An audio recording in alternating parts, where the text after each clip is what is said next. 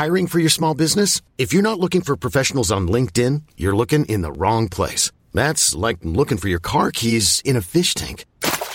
LinkedIn helps you hire professionals you can't find anywhere else, even those who aren't actively searching for a new job but might be open to the perfect role. In a given month, over 70% of LinkedIn users don't even visit other leading job sites. So start looking in the right place. With LinkedIn, you can hire professionals like a professional. Post your free job on linkedin.com slash achieve today. The FT. In this week's show, BP in Russia. One of the very interesting things about this deal is that it's classic BP as it used to be before the Gulf of Mexico. Risky, long term, in hostile environment, so to speak. OPEC and rising oil prices. The intention appears to be to hold prices below the level of $100 a barrel. Saudi Arabia has stated publicly that it wants a price of between 70 and $80. It's obviously well out of that range, and this seems to be a quiet effort to, to cool the market. And regulation for National Grid. What's frustrating from their point of view is it's largely out of their hands because the state regulators are influenced by political and public opinion, and there's very little that National Grid can do to influence their decisions. You're listening to Energy Weekly with me, Sylvia Pfeifer. Joining me in the studio this week is the FT's energy correspondent, David Blair, and Lex writer, Vincent Boland.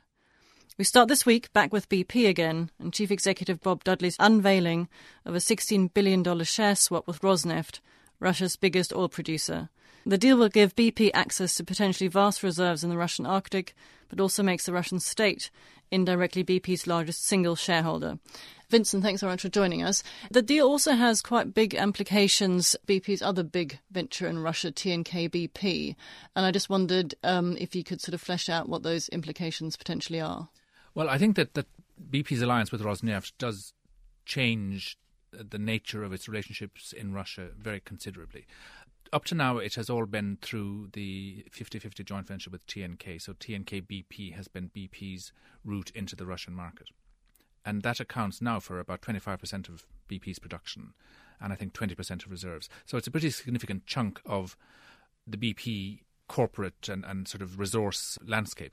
But TNK-BP's reserves and its ability to keep producing is relatively limited, whereas Rosneft's is unlimited because it, Rosneft is the Russian state's oil company. So I think that by teaming up with a much bigger player in Russia, now than TNK-BP. I think that the question mark now hangs over TNK-BP and what role will it play in BP's business going forward, and what does BP do with the 50% stake it has in TNK-BP?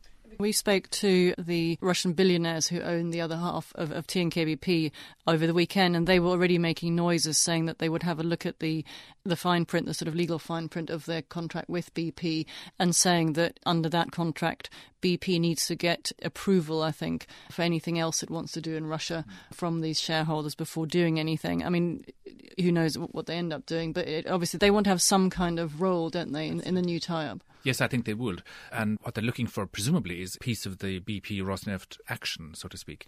I think that, that this BP Rosneft deal is going, for both sides, is going to raise the question where do we go from here and what do we do and how do we realise the value that we have created already? That's the big question for them. TNKBP is a very valuable company in its own right. I think now they may very well revive this idea of floating it or selling it. The oligarchs could very well sell their stake to BP and then it would be folded into the Rosneft alliance. That's another potential scenario that I see, uh, certainly as I think is an option for all of them. I'm pretty certain that the TNK shareholders will accept the right price for their stake if it's offered to them. Um, if somebody makes them an offer they can't refuse, they won't refuse it. And I guess the interesting thing here is is that all this sort of the joint venture on ex- Arctic exploration, uh, whilst obviously very interesting and potentially very lucrative, and we're not going to see any returns on that, what, for the next sort of 10, 15 years or so. Absolutely. This is, very, this is quite a long game that BP is playing here.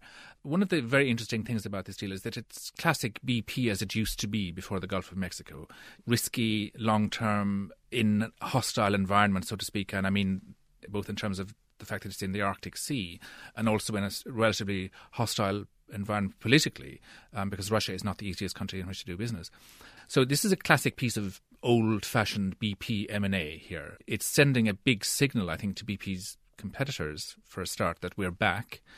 But it also is potentially very risky from the American point of view because you know there's there's so many liabilities still outstanding from the Gulf of Mexico that it's quite a risky thing to do from a public perception or political perception point of view in America. Thank you very much, and we'll come back to you hopefully when we um, get back to Bob Dudley and his unveiling of BP's new strategy at the beginning of next month. Thanks very much. Moving on to the continued battle to keep oil prices from escalating towards $100 a barrel and beyond. The IEA, in its monthly report on Tuesday, reported that some OPEC countries had actually been quietly raising um, their production. Um, now, I've got David here. David, what, what's going on? The OPEC countries with the largest amount of spare capacity have significantly increased their output over the last month. This isn't because of any change in OPEC policy. Quotas formally remain exactly as they were. There's been no announcement about this, but the IEA has disclosed that several hundred thousand barrels a day of extra supply have been provided to the market, principally by Saudi Arabia, which of course retains the bulk of OPEC's spare capacity. And the intention appears to be to hold prices below the level of $100 a barrel. Saudi Arabia has stated publicly that it wants a price of between 70 and $80. It's obviously well out of that range, and this seems to be a quiet effort to, to cool the market. And why quiet? Talked about this before. I mean, OPEC could convene an extraordinary meeting to actually formally change their production quotas. Um, do, do, they not want to sort of make a huge fuss about it? Because they have sort of publicly attacked the IEA for recent comments warning that the high prices could dampen the fragile economic recovery. In theory, OPEC could summon an extraordinary meeting and they could announce to the world that they are increasing their output. They could raise their quotas to allow that to take place, and they could do it all formally and in public. In practice, that isn't a viable option uh, because it would expose the divisions within OPEC. There are significant member states who have said publicly that they do want an oil price of $100 a barrel and would be extremely reluctant to allow any change of policy along those lines. To add to the complexity, one of those countries, Iran, currently holds the presidency of OPEC. So, if such a meeting were to be convened, it would be up to the Iranians to organise it and to chair it, and they clearly probably wouldn't be willing to do that. So, to avoid the diplomatic minefield that would be involved in any exercise like that. It seems that Saudi Arabia and some other Gulf countries have just decided unilaterally to increase their own output. And crucially, I guess, is this the amount that they've been quietly putting into the market? Is that actually going to reduce prices back to the level where the Saudis feel comfortable? It seems unlikely that the present increase in output is going to significantly bear down on prices or bring the price back to the range of 70 to $80 a barrel. It does, for the moment, seem to be holding it below 100 and it remains to be seen whether the increase in output, which has been disclosed from December, is replicated in January as well.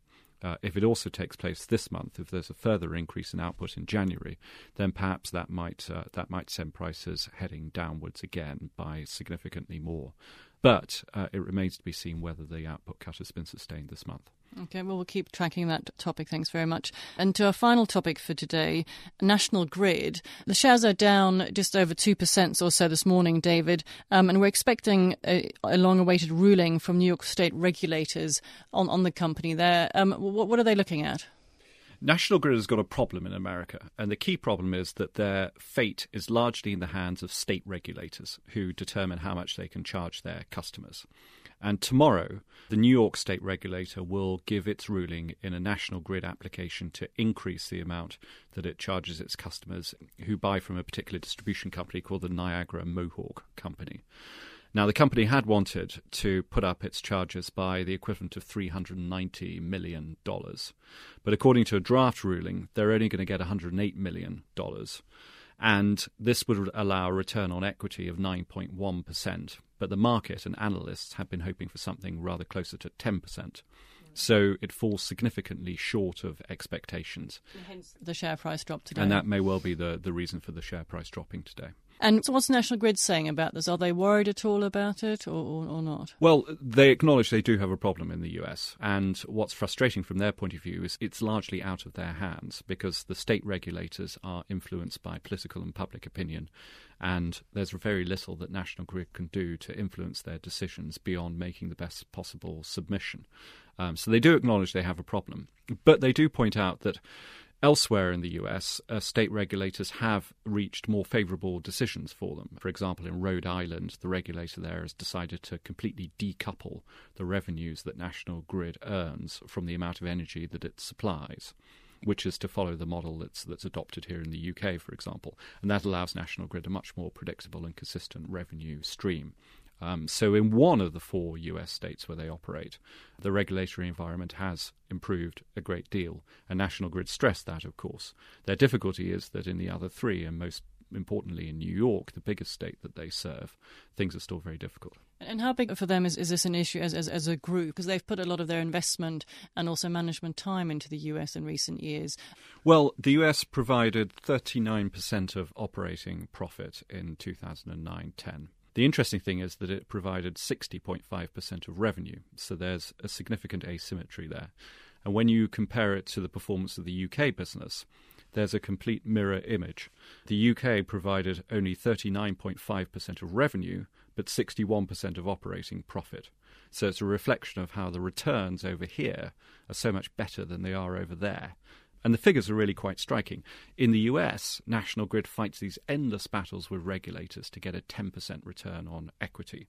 Here in the UK, the nominal return on equity for the electricity transmission business in 0910 was 14.2%, and for gas transmission it was 16.8%. So if you're an investor, you might well ask, well, why put any money into the US at all when you can get such significantly better returns over here? And that's the great strategic question that National Grid one day are going to have to grapple with. I mean, they're either going to have to fix their businesses in the US or sell them and, and exit the market.